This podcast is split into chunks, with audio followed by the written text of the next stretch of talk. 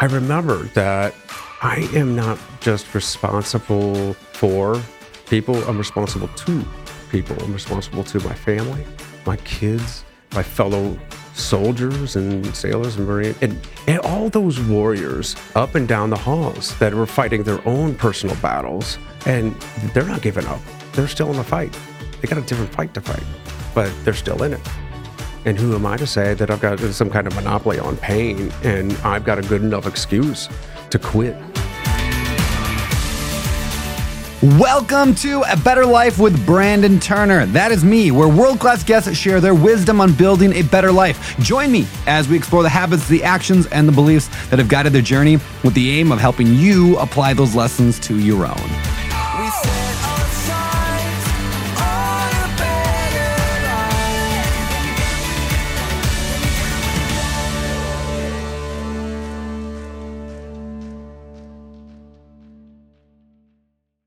Aaron Hale, welcome to the podcast, man. It's good to have you here. Brandon, thanks for having me. Dude, I'm excited to dig into your story because I keep hearing how amazing it is, and I have not actually learned most of it. What I do know is that you were a Navy cook who became a Army bomb tech.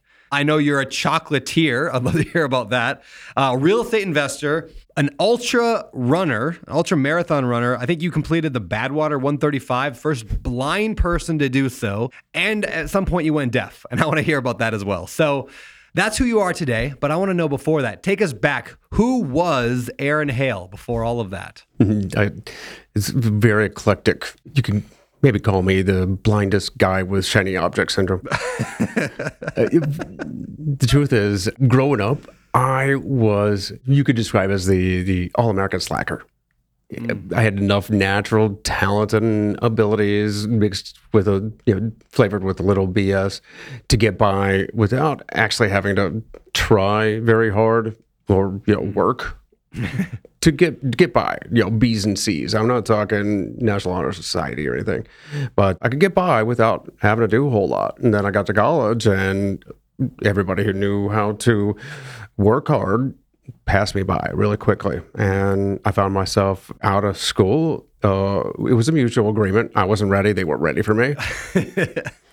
And I needed those internal values, the intrinsic, of course, work ethic, but goals, achievement, something to strive towards. And the military did that for you. And of course, I needed to earn back all that tuition I wasted.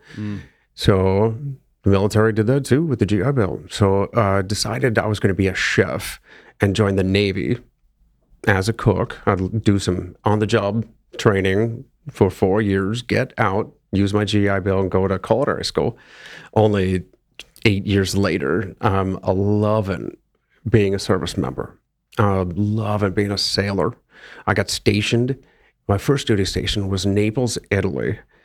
And I spent four years. I got to cook for a three star admiral, the commander of the Sixth Fleet, as a personal chef.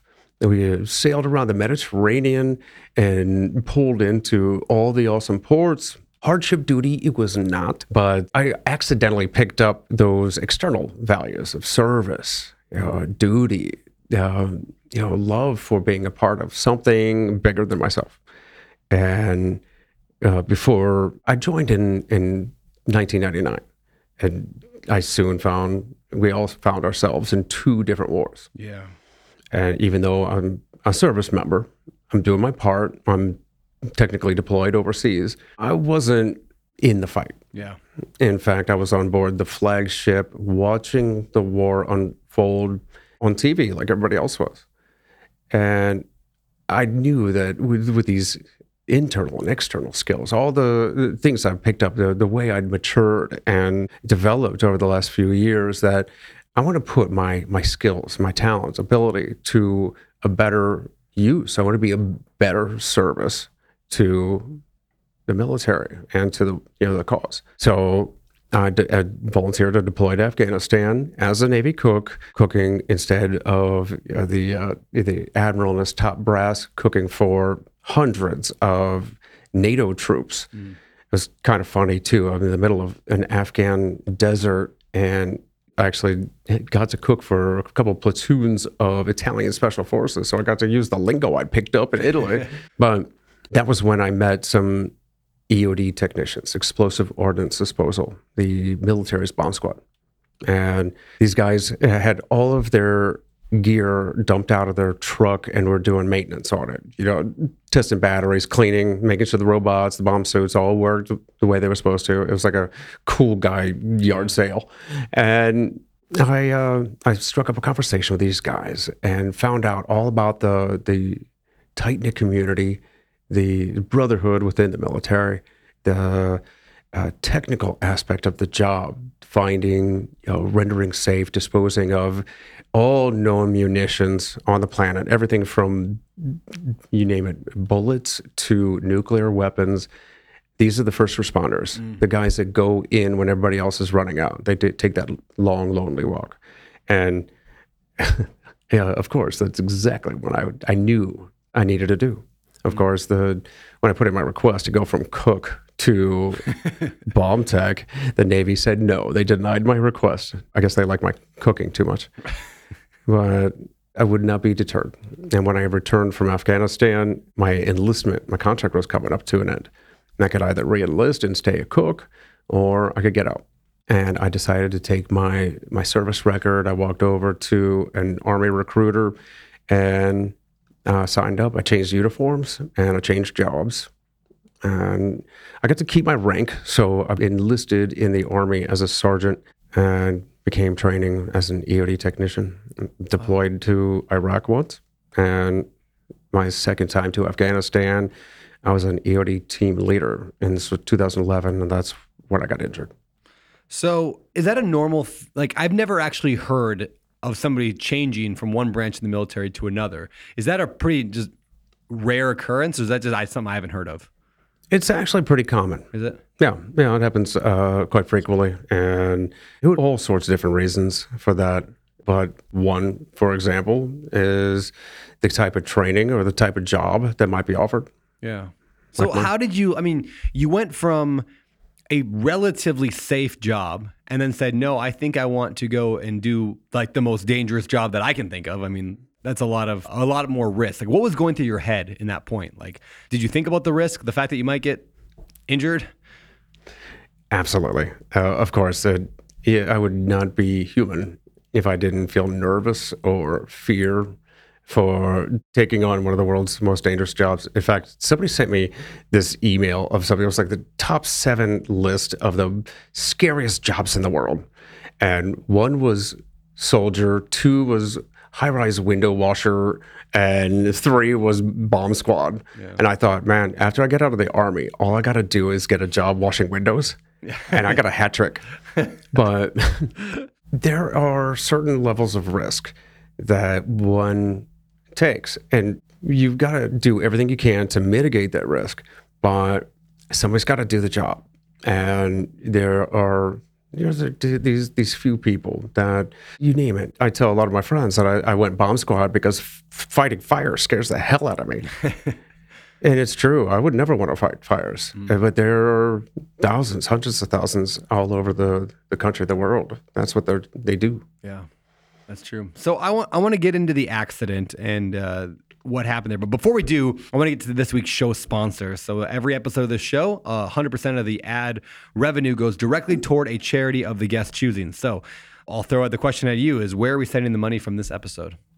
Building homes for heroes. They're a 501c3 that builds or renovates uh, specially modified, specially adapted homes for our nation's most severely wounded, uh, five, you know, Gold Star families and first responders. I'm actually uh, a happy recipient as well. Oh, really?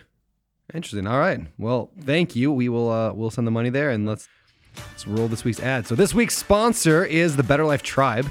Uh, that is the accountability mastermind that we send 100% of all profits that we make over to the fight against human trafficking. We've got a thousand members working on goals, habits, actions, and accountability around building wealth without losing your soul. We would love to have every single person listening to this episode in the tribe. We do live events around the country, around the year. We do weekly calls. I teach financial freedom hour calls every single week. Where I'm talking about how to build wealth without losing your soul. If you want to sign up, just go to www.abetterlife.com. Again, that's abetterlife.com. Aaron, so let's talk about the accident. What happened? I was eight months into a 12 month deployment to Afghanistan. I'm an Army team leader uh, in EOD, and that's that's the guy that actually gets in the bomb suit, the highest ranking guy on a three person team. And I just got back off two weeks of R and R leave, a vacation back home, and I got to see my my son turn one, my firstborn. I got to witness the whole family gather around for Thanksgiving as a family reunion, everybody, and I, I, I call it the the best last page in the photo album hmm. I could possibly imagine. You know, and I was back in Afghanistan. My my team picked me up in our armored truck. I threw the backpack, my, my luggage in the back on top of the robot, and we jumped in a supply convoy to head back out to our area of operation where we were supporting. And along the way, the convoy commander called back and said there was something on the side of the road that he wanted me to check out. So um, I threw the you know, the luggage off of the robot, the robot out of the truck, and it got to work. And what it found is what we've been finding everywhere all the time. Almost 98% of the time it was just a simple oil jug, like a vegetable oil jug full of homemade explosives, a pressure plate of plywood, and a nine volt battery connected by a lamp cord. Mm. So simple, so rudimentary, and very effective. One of my uh, Marine EOD buddies put it perfectly when he said, Every step you took in Afghanistan was a deliberate act, and these things littered the ground everywhere. So um, we were very well practiced in this thing, and I had the robot rip it out, rip it apart.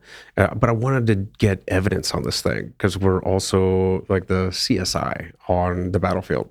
We collect biometrics, you know, the fingerprints out of the tape, that kind of stuff.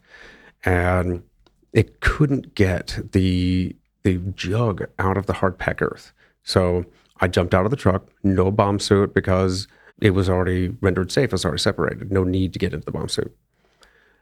And I walked forward with my evidence kit in one hand, my metal detector in the other, just in case there was something else under the ground. And about 20, 30 meters from the original IED, there was a secondary device. That thing detonated pretty close to me. It punted me into the air, landed my knees and elbows. My the lights went out. My bell had gotten rung, and uh, but I was still awake. I was still I was still conscious, right? I wasn't. I don't know how lucid I was. But the first thing I did was, of course, you know, functions check, wiggle the fingers and toes and knees and elbows, and everything. Everything seemed to be more or less where I left it. Uh, and then I wanted to get back in the fight. So what I thought had happened when the lights went out is that my helmet had gotten pushed over my face. So and it was it was nighttime as well. So I mean, it was already dark, and I just thought the helmet got pushed. So I reached up to fix the helmet just to find the helmet was gone, and that's when I I thought, oh no, this is bad. The army's going to want that back. Uh, my first sergeant's going to kill me. but I, I got up and the military training just kind of it takes over, right? We've been we train for these scenarios. If an EOD team leader goes down, we first pay attention to what's going on around us. That's situational awareness. We, we observe, make sure there isn't some kind of an ambush coming. Uh, while everybody's looking at the thing, the blast that just happened, uh, is somebody going to try to shoot? And then uh, my team, their job is to clear a safe path in so the medics can get me out. I was still it, more or less intact. So I decided to get up and walk back towards the truck. Only I couldn't see. I had no idea where the truck was anymore. So I'm just doing this zombie walk around the uh, the battlefield, and my team came, you know, dragged me back. And because I just left the airfield, the medevac chopper was there in about 14 minutes. And within 48 hours, I was right back in the United States. Wow. Like what happened to the? I mean, like we don't have to get graphic, but like what exactly happened? Was it bright light that made your eyes stop working, or did you just get hit in the face with something, or what happened? You know, I don't know. It's, it's miraculous. The thing was buried in the ground, but it hit me in, almost entirely in the head. And, you know, us Hale boys, that's a perfect place. There's no denser spot on my body. but uh, the blast had somewhat come from my, my right side. So it had crushed my cheekbone and pushed up the ocular orbit. Not a, and actually, it, my eye was gone. A piece of blast frag had gashed across the bridge of my nose and, and gashed the left eyeball. The doctors would try to fix that at Walter Reed, but they wouldn't be able to. I had scrapes, cuts, burns, all that kind of stuff. I'm picking gravel out of my gums for weeks, and I had it, it, it blew out both my eardrums, but I could still hear at that time. I'd lost some of my hearing, but I was still capable of hearing fine without hearing aids. Hmm. But it also cracked my skull, my sinuses in a couple places. I was leaking spinal fluid right out my nose. The doctors did everything they could to patch me up, and they took a piece of my septum and used that to patch the crack in my skull. Unfortunately, we find out a few years later that it either opened again or hadn't ever been completely patched. Does that mean it was continuing to leak? Well, once I was I was all healed up from at Walter Reed, they really didn't have much for me to do. we've gotten really good in the last few decades at uh, keeping our soldiers, our, our service members alive. You know, prosthetic arms and legs and all of that. But I didn't. I didn't need any of that Yeah. and they couldn't transplant whole eyes, so Yeah. they had nothing for me to do, so or nothing to do for me.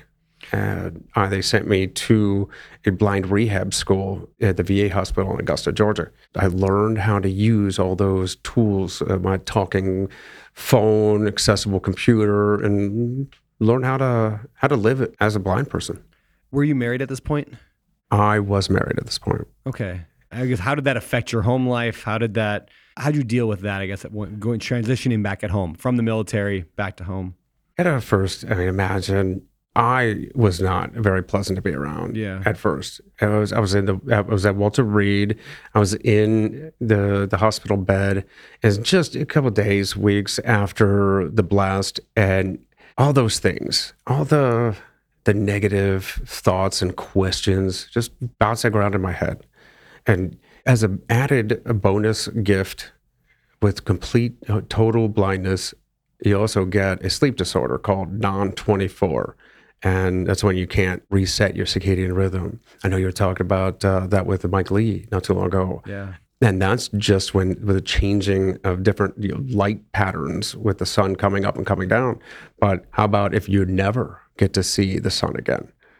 It's kind of like living on a 26 hour clock where every once in a while it just gets totally out of whack. And I would spend all night long, all those wee hours when the hospital was nice and quiet, just inside my head. Yeah. And it was, why me? What if I'd done something else? Why me? What, what if? And all those questions that you have no answer for. Yep.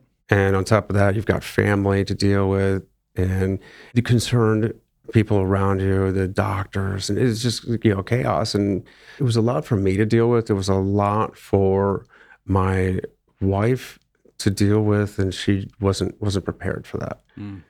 And thankfully, though, I was able to get my own head right, right there at Walter Reed before I left. Fortunately for me, one of my good friends uh, got injured just two weeks before me. And this guy had lost one of his legs below the knee. And Kyle came wheeling into the, the hospital room and he goes, Hey, Hale, give me your hand. I'm like, what? EOD techs. I don't know what the, the oh. and he goes, give me your hand. You got to feel this. Like, oh, what is happening now? And he puts it up under his chin and I could feel two weeks of growth, right? he goes, the Marine EOD techs, they got this liaison guy. As soon as they come out of ICU and they, he says, how you feeling? If they say good, which they have to, the Marines, he hands him a razor and said, get back into regs. we don't have one of those liaisons, dude. It's driving the Marine EOD techs nuts that I'm growing my where all of us army guys are growing out our beards. You got to grow yours out too. And I couldn't I couldn't help but laugh. I didn't want to. I was sitting, I was wallowing, but it got me to jump tracks a little bit, my course of you know, the train of thought. Mm. Right. And I remember that I am not just responsible for people, I'm responsible to people. I'm responsible to my family, my kids, my fellow soldiers and sailors and marines, and, and all those warriors up and down the halls that were fighting their own personal battles. And they're not giving up. They're still in the fight. They got a different fight to fight, but they're still in it. And who am I to say that I've got some kind of monopoly on pain and I've got a good enough excuse to quit? I got to get back into it. So if I'm going to be the blind person for the rest of my life, I'm going to be the best damn blind Aaron Hale I can be. And I got after it. Unfortunately, not everybody was on board. Within a couple years, yeah, it, it, it was never a very good relationship to begin with. But after a couple years, I was divorced. Can I ask you a few questions about uh, life as a blind person? I'm, I'm curious. Just, you know, it's not often I get to talk to somebody who doesn't have sight. So, specifically, I asked you the first thing I asked you when you showed up today was uh, you grabbed your cell phone, and I was like, "How do you use that thing?" So, I mean, you know, I know now, but like, can you explain to people how do you how do you use your cell phone? How does that work? And then I'll ask you a few more. Well, it's it's it's actually pretty cool. Uh, I, I don't know about the other uh, manufacturers, but I've got an Apple iPhone and Mac, you know, products, and uh, it's built right into their operating system. So everybody's got this voiceover, and it simply put, it's text to speech, but it's a lot more than that. It will describe things on the the screen. It'll actually describe what it recognizes in objects or images, stuff like that. But it does. It kind of uses like the the Siri voice to read whatever I want it to. And what's pretty cool that I've got Bluetooth to my my cochlear implant, so nobody has to listen to all that chatter on my phone. I can turn the screen off and still use the phone. So it's like blacking out. You know how you you can turn the the, the brightness. I can turn the brightness down to nothing Yep. and still use my phone because I don't need that. And I can I can use my phone. In fact, I can because of the, the hearing link to my cochlear implant. I can listen to a podcast in my pocket while I'm you know cooking dinner. Yeah. Uh, so it's it it, it it's pretty funny when you you know I got my my hands you know deep in like a pile of chicken or something, and my kid comes up and taps me on the shoulder. I'm like, ah, hold on, because I can't hear him. I'm listening to you know Better Life or something, and I gotta go wash my hands. I gotta dry my hands off and I'm gonna turn the Bluetooth off. And I'm like, what's up, kid? He's like, Daddy, can I play outside? Uh, yes. Okay. And then I get back into it and turn like turn the you know, turn the, the audiobook or whatever back on. I get back into it, and another kid comes up and taps me on the. Ah. but it's great. I mean, there's a lot of uh, accessibility tools out there, different methods, and that was the whole. That's like the whole point of it is that I lost my eyesight and later lost my hearing, but you just gotta you gotta carry on. You know, we're we're all put into hard, difficult places, but we have to learn how to. You know, we pick up skills, we get educated, we figure out ways. And was the the Jim Rohn quote? I'm terrible with quotes. Was like the successful find a way. Uh, everybody else finds an excuse. Yeah. Yeah, and that's that's it. I just you, you find ways, and there are tools, there are people. You just gotta you know gather all the resources you can and do the best with what you got. How about travel? How are you? Tra- how do you travel by yourself? I mean, you came out here. Like, are you just yelling out in the airport, like, somebody get me to a gate? Like, how does that work? Well, I could fill a whole stand-up sketch with, with, you know air travel and you know RMFA rolling my fake eyes with what how the airlines deal with a blind person. For one, there's like one checkbox for handicap, so they always bring a wheelchair. And, and I'm getting off the plane, you know, having just run like a hundred mile ultra r- marathon. I'm like. Wheelchair. Yeah. I just. Do you know what I just did? I just ran a what? Wait. Yeah, I'll take that. Yeah, I'll, I'll take, take the that. Yeah, chair. we'll Yeah, do yeah, I just ran a hundred mile marathon. Give me that thing. But uh, but the funny thing is too is that I'll say I don't need a wheelchair, and like you don't want a wheelchair. I know what you're talking. I know what you're saying. I don't want assistance. No, I want assistance but I don't want a wheelchair. It, it, it totally confuses them. I don't need wheels, so you don't want a wheelchair. I'm like, I know what you're thinking, but uh, otherwise, you know, I fly with one carrier, and they, you know, I fly the Destin Fort Walton Beach Airport. They all know me by now, and you know how you have a certain way of packing your bags and a certain you know ritual you do when you go in you, you get into a hotel room. It's the same thing just a couple of different it's a little different for me but it's it, you just get into a routine and it becomes second nature Can you cry? yes yes i can You still have tear Um, ducts and well, see, because tears don't come directly from your eyes, it, the the orbits are like the inside of your cheek, right? And where does the saliva come from? It does the mucous membranes around, and the only thing is, I don't blink.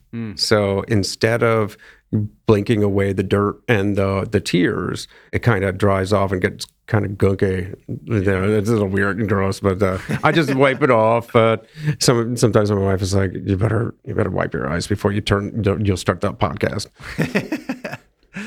Do you have hope or expectation that technology is getting to a point where you'll be able to see again? Will they be able to plug into your, you know, nerves at some point and, and see things?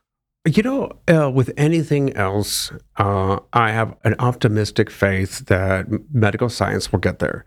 I'm not putting a date on it, although I read an article that they are making headway with whole eye transplantation. I mean, they do already transplant corneas and, and stuff like that, but they can't do the whole eye. They can attach the muscles and the blood vessels and all that, but the optic nerve is one of those central nervous system lines. And you know, you burn your fingertips and you burn the nerves in your fingertips and they grow back and you can feel again. But if you break your back, that's it. All right. They don't the nerve endings the, the nerve doesn't grow back. Well, they've had success transplanting in uh, whole eyes in rats using it's like a nerve anti, it's like an MS drug, anti deterioration. But they said within 10 years, and it would be a real thing in humans. That was in 2014. So I got their phone number. Yeah, next year, man. It's Yeah. happening. I'm like, thumbs up, bud. You know, but Do you think that makes it harder? Like, are you expecting it because now you're like you're always wondering, or do you think that affects you negatively or positively? The fact that it could be a real thing at some point. you know, I don't, I don't want to be cynical about it. I, I think it's possible. Uh, Evan, think about all the technology and all the amazing things that we've accomplished in just the last few decades. We're learning uh, at, at an incredible rate, and we're they're doing doing amazing things. I just don't want to hold out the hope Yeah. of of that happening and be disappointed. In fact, that's like the Stockdale paradox. Vice Admiral Stockdale, when he was uh, Vietnamese prisoner of war, right? He could tell when people w- were, were like going to give up and they would die within days. And he said the paradox was that it was the hopeful that would die because they would put a date on being rescued. Like the Americans are coming by by Christmas, and Christmas would come and go. So they just move back the date. They move the goalpost a little bit and say, okay, there'll be we'll be rescued by Easter, and then Easter would come and go. So the hopeful. You know that blind, uh, not to, to you know, forget the pun, but it was the the hopeful that they put their hope on a fictitious finish line, and when that evaporated, then they they lost their hope. So it's faith in a positive outcome while keeping one foot solidly in reality. Mm. Right. So I have faith that it will happen, but I'm going to live my life the best I can with what I've got right now. That's beautiful, man. All right, let's talk about hearing because at some point you said you you still had hearing when or after the bomb went off, but today I know you've lost it. So what happened there? I've been blind for almost four years. From the the blast happened in 2011, and since then, after after that, I, I started running marathons. I started climbing mountains, whitewater kayaking. You can imagine the pucker factor of not being able to see those rapids, but you can hear them coming, right? And I was just I was I was living this uh, life actually beyond what I'd even considered before. I could I lost my my sight because I wanted to go beyond a, the definition of a blind person, right? I did. I didn't want to be defined by It, I to be the blind guy named Aaron Hale. It would be Aaron Hale, who is, may also is also blind, right? So I may have overdone it a little. so uh, I started climbing these mountains. I was just talking to Diego this morning about climbing mountains in Peru, and and I started speaking around the country uh, and and telling my story about you know, strength because of struggle and triumph over tragedy, not despite it, right? And then um, I I like to think of God having the same soldier's uh, sardonic humor, right? uh, a little bit of a cynic, you know, like, like that, that that saying, you know, you want to give God a, a good belly laugh, tell him your plans, and I'm doing I'm doing pretty good, and I'm feeling pretty proud of myself, and it was like, oh yeah, do it again. you think you're you think you're so hot, and you know I told you about that that leak, Yep, the crack in my skull. Well, a path out is also a path in, and what got in was bacterial meningitis, Oh no. and I was right back in the hospital, and it almost killed me. Actually, I came closer to death that time that I did after the bomb blast. And my family, they were making preparations, right? But the heavy doses of antibiotics and all of that came to. I fought back the infection, but what I sacrificed along the way was the rest of my hearing. It stole what the the bomb blast hadn't. And I was actually I wasn't even lucid for like the first four days.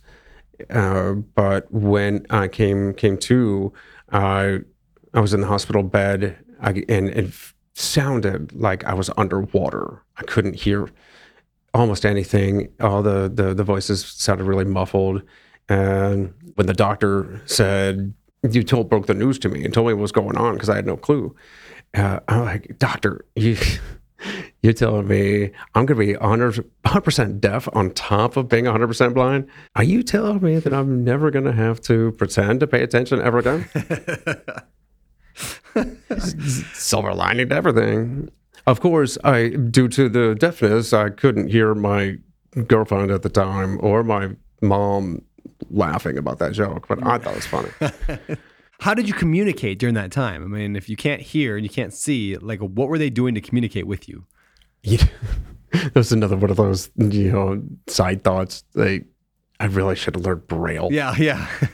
but it's a it's it's a dying it's a dying skill, a dying art because of all the technology. Braille is this whole another language code. Uh, it's a genius to have been invented by a nine year old. But I didn't know that. yeah, uh, Louis Braille, nine years old when that started. But my wife, Michaela, began writing every single letter of every single word that she or anybody else needed to communicate to me on the palm of my hand. It had to be in like block capital letters because, you know, soldier. but that's it was it's imagine how tedious and frustrating that was. But that was the only way for over six months. I mean there was a chance i could get some hearing back with a cochlear implant which is covered up right now. But i first had to go to heal from the infection and then they were going to put one in my right side which is the most more damaged side and you got to get the surgery, got to let the, the surgery heal. Then you got to get the outside processor that looks like a hearing aid, and you got to get it tuned in. And it's like hitting a bullet with a bullet because you've got to tune this thing in, and your brain has to learn this whole new digital signal because my ears are turned off. It's not a hearing aid. It doesn't send sound down the ear hearing canal. It actually goes to this implant that's an electric tether, just goes right to the auditory nerve and sends a digital signal. Wow. So it's amazing the technology. And now, like I said, you got to get it tuned in and you got to get used to that and learn how to hear that. And then you can put more information.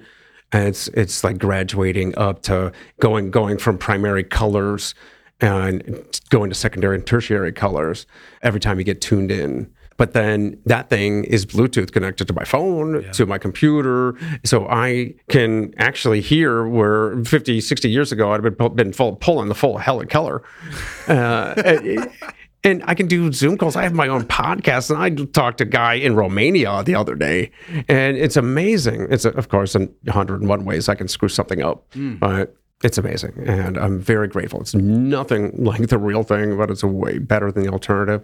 Yeah, what I mean, you hear is it like? Uh, I mean, my my brain goes to when I think of digital signal, like the Matrix, kind of sounding like, you know, metallic-y. Like, is it like that, or is it? You know, it's how do we it's, describe it? because I'm also blind, and it's so funny when somebody says it's a lot easier to learn how to hear when you can li- read lips at the same time. Yeah, yeah, like, yeah. thanks a lot. but imagine calling a friend, they're at a restaurant, and they put you on speakerphone and drop the phone right in the middle of the table. Hmm. That's what it sounds like. It, it- it's almost like trying to figure out what's going on in the kitchen through the drive-through speaker. You know, it, it's got that digitized kind of scratchy, yeah, almost tunnel-like metallic sound. Again, better than nothing. Yeah, yeah, for sure. Do you get bored? What I mean by that is most people just suck their time with scrolling Facebook and TikTok or looking at the sunset or you know like how do you like do you ever feel bored because you can't do those distracting things that we all do? Well, how many? How often do you hear somebody complaining about you know all the time they spend on binge watching television or scrolling or watching TikTok and how much how what other things they could have been doing that's much more productive or healthy. This guy Yeah. cured yep. totally go. I went cold turkey on television, movies, uh, video. yeah, there's a lot of stuff. Every once in a while, I look. You know, I, I, all the time. I actually uh, you know, think back to some of my favorite movies or TV shows, and I can quote some you know the dumbest guy movies out there, you know, almost verbatim. But I don't spend time on that. Instead, I spend time playing with my toddlers, and I cook and I create new things for the fudge company. And you know, I don't make all the fudge in the, the kitchen anymore, but the, the the home kitchen is the the R and D lab. Yeah. And I love to cook, and I love to listen to audiobooks and podcasts, and there's just so much more to do and more time to do it that I actually think now that I, I wouldn't I wouldn't have time in my life for TV or movies or you know Instagram. So yeah, I'm thankful for that. Yeah. I'm getting more done. Well, let's talk about the the cooking a little bit and the, and the fudge company. Where did that come from? Where did the idea of I'm going to start a chocolate company? Well, How'd that come from? Can you imagine again after the coming home from the hospital? Yeah, the the bacteria, the meningitis. Again, I was not a very happy camper. I, I've lost uh, yet another sense. I'm going senseless. And in fact, just like the blindness had a, a bonus gift, the hearing loss had a bonus gift. Now, I also lost the inner ear uh, sense of balance, the vestibular balance.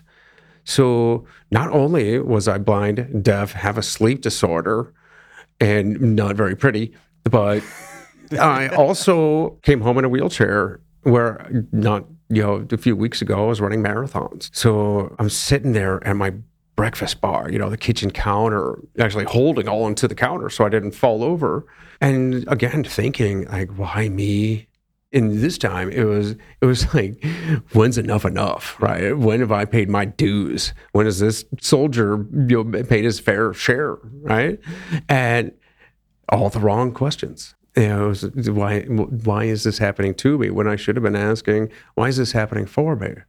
And I thought that you know funny joke about God going, all right, put your money where your mouth is. I'm like, all right, I guess I'm gonna have to you know do it again. And it wasn't my first rodeo, but I needed to figure out what I could do instead of saying I can't. I started thinking, what can I do? And I still knew how to cook. And Thanksgiving was around the corner. Uh, apparently, that's like the benchmark holiday for all these things happening. And I love Thanksgiving. I mean, one, it's a reason to gather all of your favorite people and family around the table. and it's a reason to eat like an absolute glutton. Yeah, My two favorite things. I love that too. yeah, I love to eat. That's why I run. But uh, I decided to th- just have an enormous feast. I just made you know like a couple different turkeys and all of the fixings. I made all these vegetables. I made like don't, turned them totally unhealthy, and I started cooking all these desserts weeks in advance.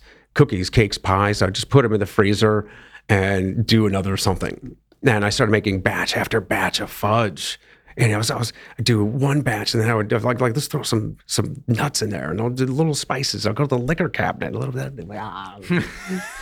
and and my wife, Michaela, no, says she noticed two things. One was a smile on my face that she hadn't seen in like six months. I was having fun. And two was uh, the fudge was piling up. So she decided that she uh, she was going to sneak some out and give it away. Like you got to be real stealthy around a blind deaf guy. Hope he doesn't see me or hear me. yeah, so, yeah, honey, I'm throwing this out. What? But so she she was giving it away to friends and neighbors. Somebody would have a, a birthday party or a, a a baby shower or something, and they started coming back and saying, "Hey, could we buy some of this from you?" And the capitalist in me said, "Well, of course you may." And one thing just it just oh, it's like snowball, right? It, one thing after another, and all of a sudden we have this fudge company, Extraordinary Delights, or EODFudge.com. and EOD. That's funny. yeah, well, you know, it was it was great. It was something to do, right? And this kitchen therapy. Uh, apparently, I needed a lot of therapy. It turned into a business, and that, that became a passion project. And we started actually, you know, making it a success. But we soon had to think, okay, wait a second. I did not want to do this kitchen therapy like 12 day, hours a day and stand behind a, a stove. And th- my thoughts of, you know, standing behind a register at a brick and mortar shop, you know, selling fudge, that's my idea of hell. so, um, but I love to cook and I love to, I don't know if you noticed, I like to talk about stuff. I love to tell stories.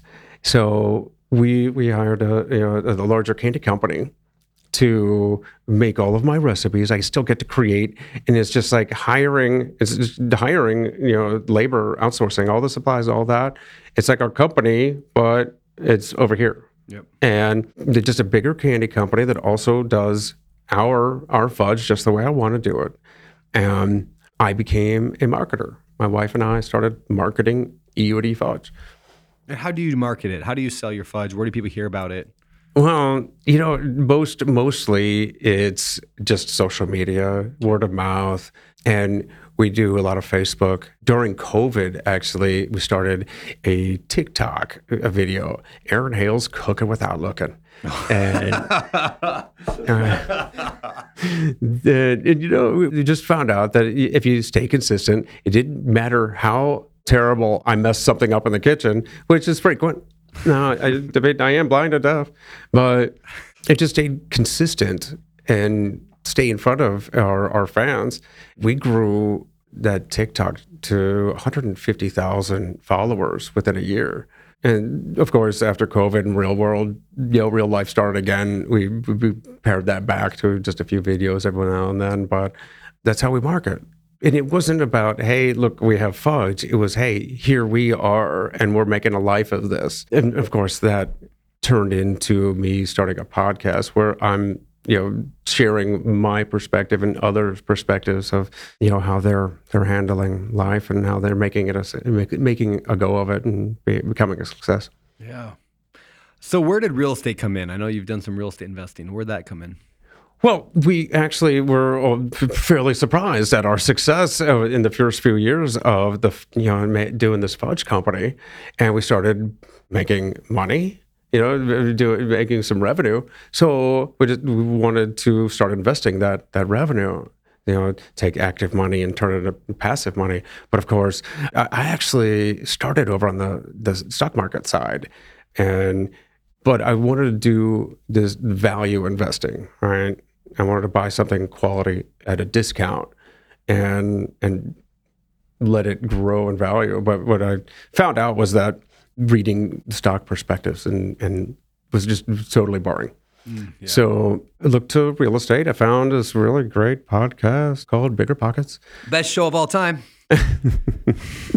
uh, and I started learning, and I blame you for the shiny object thing. Oh, yeah, it happens. I just Because- love that he hasn't blamed anything ever in the, since this entire story, but he blames you for something. Yeah. No, because every episode somebody's doing something different in real estate. And I'm like, that is awesome. I want to do that. So it was like trailer park storage, BRRRR, short term rentals, long term, mid term, all of it. I loved it. And I was interested in it. And that made it more fun. And we, our first investment, this is great, for a blind deaf guy out of state from an online auction, BRRRR, with hard money. Wow, look at you. And, and it turned out exactly like you would think it would. but it was in 2019. We were riding that wave up, and it definitely bailed us out. We, we bought it for about 65,000, budgeted about 50,000 for the rehab. It turned into 100,000. We didn't put it in an LLC when we like, like this, did the, the profile and the auction website. Yeah. So it wasn't an entity on the contract and they wouldn't change it. So hard money wouldn't lend to a person. Mm. So we had to go all fudge money mm. and ran out. So along the way, found a private lender on BiggerPockets and got it across the finish line. And it actually turned out to appraise much higher than we originally estimated.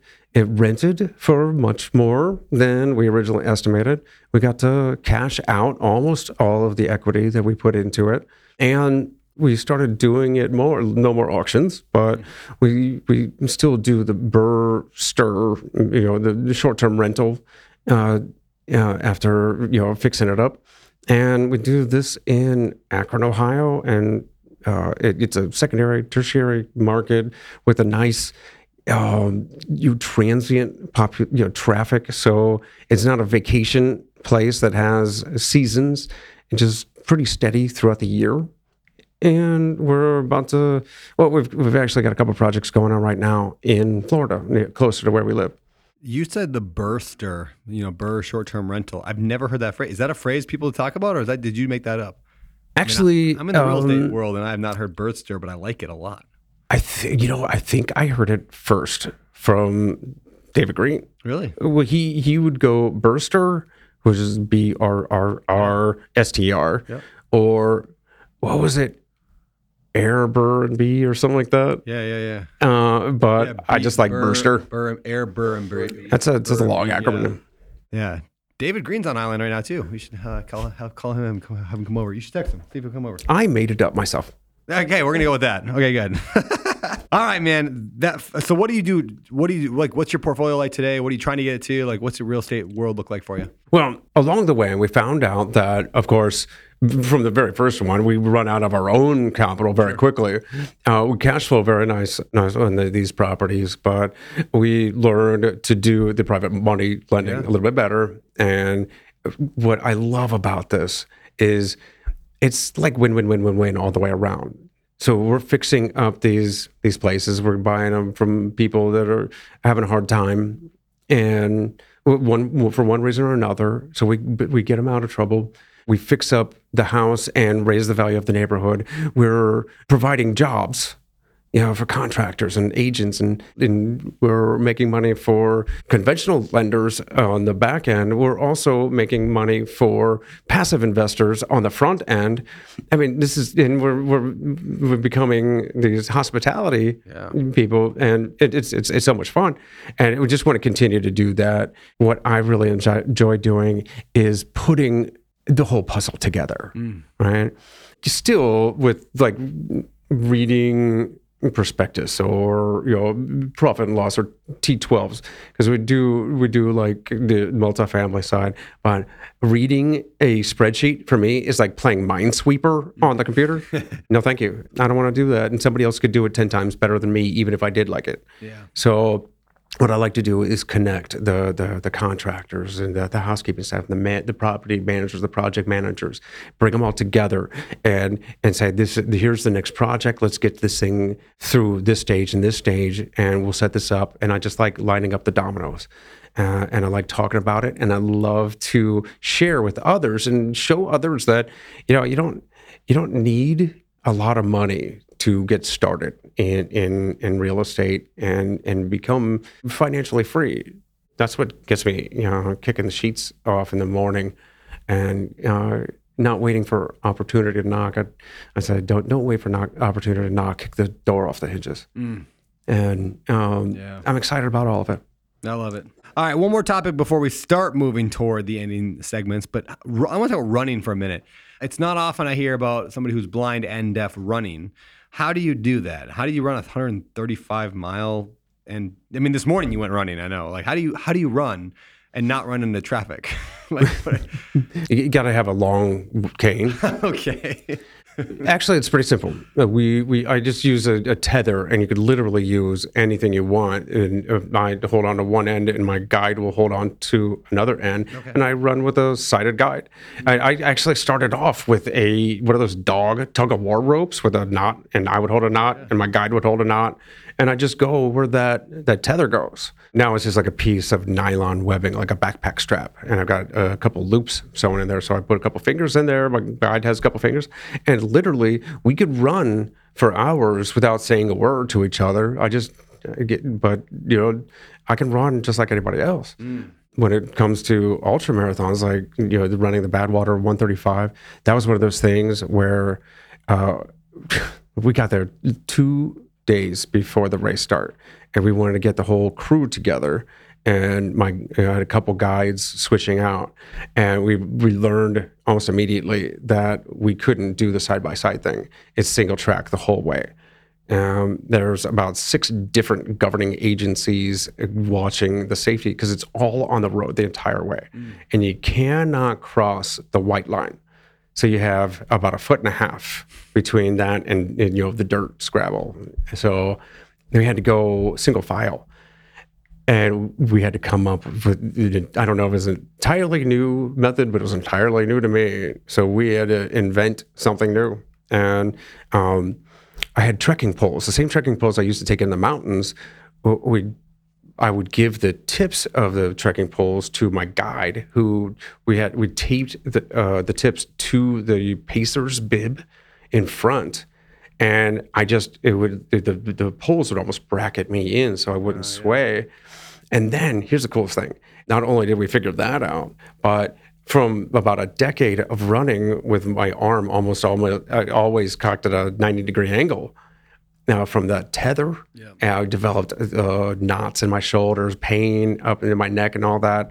So, with I took the the trekking poles, the movement of my my guide's hips would move the poles like like the horizontal pistons, and I actually had natural arm swing the first time in a decade, No. and no shoulder pain at least. But that was that was a pretty awesome outcome. Yeah. That's awesome, man. Any tips for people who want to become long distance runners? How do I become a long distance runner?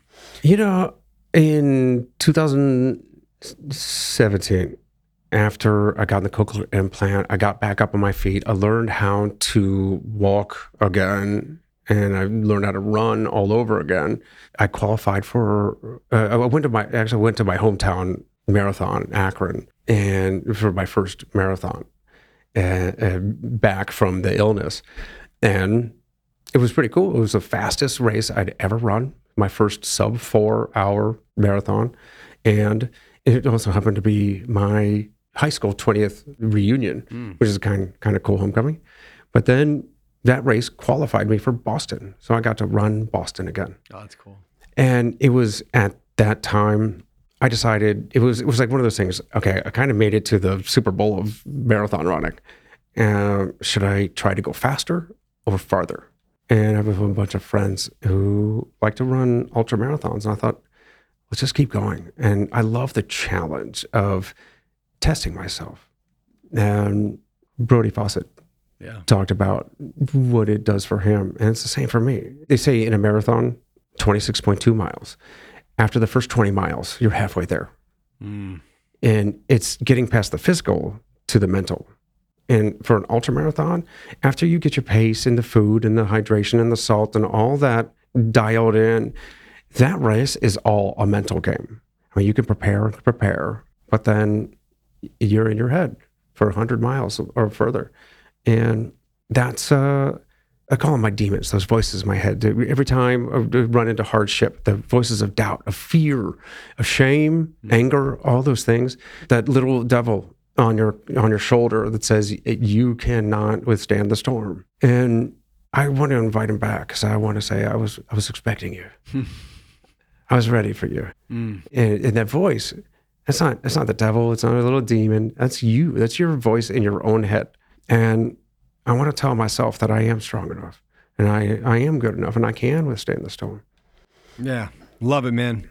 All right. Well, let's shift to the next segment of the show. This is the three, two, one pivot. So, the idea of a pivot meaning your life was going one direction and you shifted direction because of something that happened to you. So, we're going to start with books. Three books that changed the direction of your life, or three pivot books. The book on no and low money, the Rich Dad Bit poured out. Uh, no, I'm just kidding. I, I- I mean, those are great, great, great books. Uh, Come on, man. Horton, Hears a Who. That's a good one. Okay, uh, yeah, okay. So the 15 commitments of conscious leadership, Whoa, whoa, hold on. 15 commitments. and it's great. I mean, it's Conscious leadership. Okay. it, it, first it starts off with this image of uh, above or below the line and it's kind of like the growth versus fixed mindset Yep. if you're above the line you're acting with curiosity and interest and and an ability to learn and grow if you're below the line then you're acting out of fear or a fixed mindset and then it goes through like the very first one i believe is is responsibility like radical responsibility almost like was extreme ownership Yeah. yeah. it, and it just goes through communication and all these things that it takes line by you know rule by or or commitment by commitment of how to be a good leader but it's not just a business book it's like the, what was it, jordan peterson's uh, rules for living it's how to be a good person it's how to treat others with respect and yourself with respect and integrity it's a good, it's a really good book That's cool. I had not heard of that one. All right. What else? of course, one of my favorites, and probably a little cliche because it's it's, it's a great book, is uh, Man's Search for Meaning. Yeah. Of course, Dr. Frankl wrote a book that he he had already finished the manuscript before he went to the concentration camp. The Nazis took it away, and he rewrote the entire book while in a concentration camp, hmm. experiencing all that, and kept it in his head until he could put it to paper. And one of the things he learned, and you can't really argue with his experience, is that humans have this incredible capacity for enduring if you've just got the right reason to. And that kind of set my my mind in the right direction so that I could I could I'm I'm not an extraordinary person. I'm just placed in an extraordinary situation. Mm. The third one is Any book that Brandon Turner has written. Thank you very much. I really appreciate you coming on the show today. yeah, Third book. Um, actually, you know, tell the truth is the uh, book that I actually tell a lot of people to read is the book on managing rental properties. oh, my wife will like to hear that. I love that. I, I listened to that book the first time, and then I went back through and I I wrote an outline. I didn't just take notes. I wrote an outline of the book, and that became our standard operating procedure for managing our rentals. You know, we we started off with long term rentals, and I just used that as the manual. I love it. Well, thank you. I appreciate that. See, Alex, my ego gets fed every episode. That's the goal here. The navy blue jackets manual. Really, what I'm doing is I'm paying every guest to give me a, one of my books. These are my friends. All right, man. Uh, two people who have pivoted your life. Also, maybe a little bit of a cliche, but my mom. But she is is the strongest people I know. And when I was injured, you know, it wasn't the first tragedy in our family. First, she'd been through a couple tough marriages and managed to be a great mom to three kids and raise us in relative comfort. And my brother, six years younger than me, was in a terrible, terrible roadside accident mm. and was permanently injured spinal injuries, brain damage, all of that. And she had to nurse him back to health for like six months. And she practically moved into that hospital. So when she came into the room for the first time at Walter Reed, I, I, I first my first thing out of my mouth, my first thought was, "I'm so sorry, mom. Mm. I did this to your other son." Mm. And she's like, "Oh, honey, not my first rodeo, and we'll be okay. We'll get through this." And she set the tone, and she's done that ever since. So yeah, my mommy. Love it, man. All right, what else? Another one. I had this first sergeant when I first came out of the army, and he had this way of just not letting a single thing go. He wanted, he, he expected, and he gave perfection. And it wasn't that everything had to be perfect. It was that you had to try. You couldn't say that was good enough. Like good enough. You couldn't say good enough for government work, right? And this is, you know, EOD. Good enough doesn't count. You know, when we go to the EOD school, a uh, 84 on a test is a failing grade because nobody wants a C student in the bomb suit. Yeah. And when I got to my first unit, my first sergeant, down to papers like the evaluations, he would red mark like a, like a professor, a teacher would put commas and better punctuation. He said, rewrite this. And it was the same with everything. And he was really my my guide in just like, like EOD school is how you learn how to learn how to be an EOD technician. Then you get to your unit, and he was my teacher. So he, he saved my life. He saved the the lives of my my team. Man, he was, he was an incredible. He was a great guy and an incredible mentor. Love it. Love it. What about a quote? What's a pivot quote? Something that's changed your life a little bit. You know, it's funny. It, there's something that's been burned in my brain forever, and I repeat it all the time. And I, I don't know where it came from. Who said it first? I probably read it off a meme. but it's maybe someday the story of your struggle might be the blueprint for someone else's survival. Ooh, dude. Can you say that again? That's so good.